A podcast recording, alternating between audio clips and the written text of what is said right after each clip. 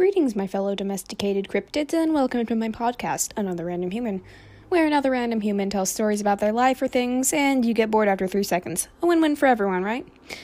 My name is Ari for now. I'm experimenting with names, and today I'll tell you the various horror stories that came from my dance classes over the years. Yesterday, I had my first dance class after a year of being in lockdown. Now, it wasn't very interesting, but it did raise many painful memories of other dance classes I've taken over my lifetime, and today I'll share some of them with you. I mean, gotta let go of this freaking tr- trauma some way, right?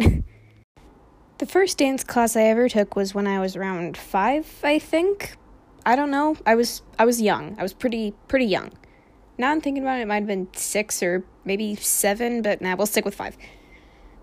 Before I ever had dance classes, I have this vivid memory of going to a Nutcracker performance. I was enchanted by it and wanted to be up there dancing alongside the other dancers so bad. To the point where my parents had to drag a kicking and screaming abomination out of the theater because I kept trying to sneak onto the stage. Anyway, back to the point. Since I had no idea what dance classes would be like for a tiny child, I was very disappointed when I entered the school. I was expecting, like, a stage and we'd all be dancing really crazy, like, flips in midair, like splits upside down like as five year olds. And that did not happen because we were five and we just did the boring little exercises they had us do. I don't remember anything specific, but I do remember there was a play area because most kids were dropped off before class started. And the only object I clearly remember in the play area was a really big Lego set that didn't work very well. Like the Legos were huge. I cannot remember a single thing that actually happened in that dance class except for me teaching myself how to stand on pointe at age five. Very stupid, younger me. Now your feet hurt all the time. I dropped out of those classes, I think, but after I left, I realized I had made a mistake, and the urge to dance still danced inside of me.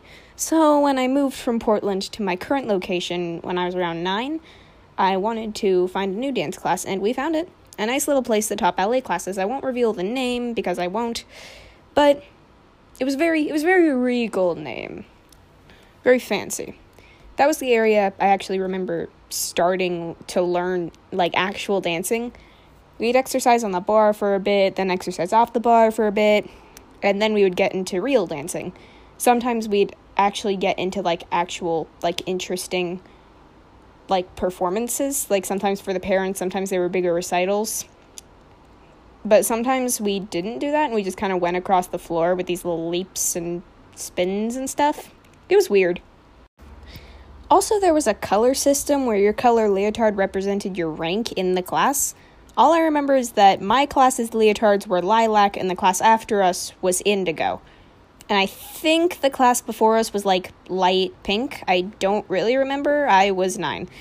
The first thing I remember clearly about what happened in the class was that everyone hated me. And for good reason. I was a bitch when I was nine. I clearly remember one time standing at the barre beside another girl and her asking to switch barres, and honestly, I feel that. Honestly, if I was her, I would just punt myself into the stratosphere. Oh my god. The second and most brutal thing I remember was the damn Monday teacher. We had classes on Mondays and Thursdays, and while the Thursday teacher was pretty chill and let us play with yoga balls as an exercise, the Monday teacher was more of a bitch than me back then. She was strict and all about form, never letting anyone just vibe in the class. I clearly remember her telling us during a stretch once that if it doesn't hurt, you're not doing it right. And I didn't hurt at all, and I was stretching back as far as I could. I couldn't go any farther. And it didn't hurt. And I said out loud, quote, Well, then I must be doing it wrong because this is as far back as I can go. And you know, you know what this stale baguette does? You know what she does? She puts me in the timeout corner for being too good at stretching. oh my god. Excellent teaching, miss. Wow. I bet she was just jealous of me. Yeah, that's right. No, you're just jealous of me, you awful human being. If you're listening to this right now, teach that. Screw you. Ballet sucked anyway.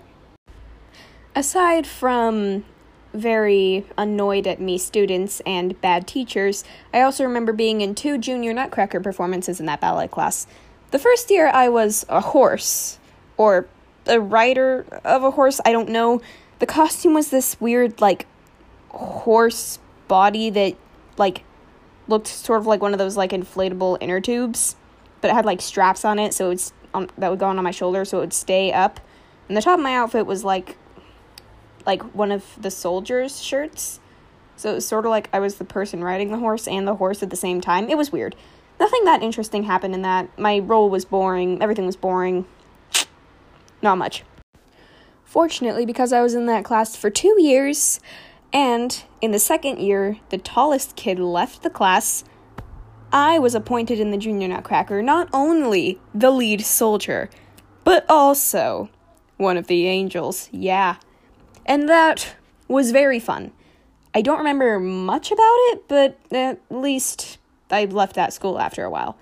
But somehow that thirst for action wasn't quenched. Not even with these last three years of dance under my belt. I needed more, but I didn't want to go back to that hellhole of a ballet school, so I didn't. Instead, I went to a different dance school about four or five blocks away from the other one. That was where I discovered lyrical dance. When I joined Lyrical, I was 10, but the rest of the class was 11 and up, and for some reason I thought that this age difference meant they would all be super tall and maturer than me. But when I got into the class, I discovered they were pretty similar to me. Equals, you might say. I kept thinking that I was going to be like the shortest kid and was going to be like towering over me, but nope. Yeah, it was actually pretty chill. No one, no one seemed to care. Lyrical is super fun though. It's a lot more like laid back, and we didn't need to dance to boring classical music, and we danced at like actual good songs. That class was incredibly fun, and I made some amazing friends there, but this isn't about the time I spent having fun. No, you're here to listen to how much I suffered, so here's that. For my first real recital, I say real because we would put on these mini recitals for the parents all the time, but this was an actual thing. We were at the same high school that we used the stage for in the junior nutcracker, and the same high school that I will be in next year for school. We got to wear these pretty black leotards with a swooshy tulle skirt, and it was amazing, but I was too self conscious to wear it for recitals.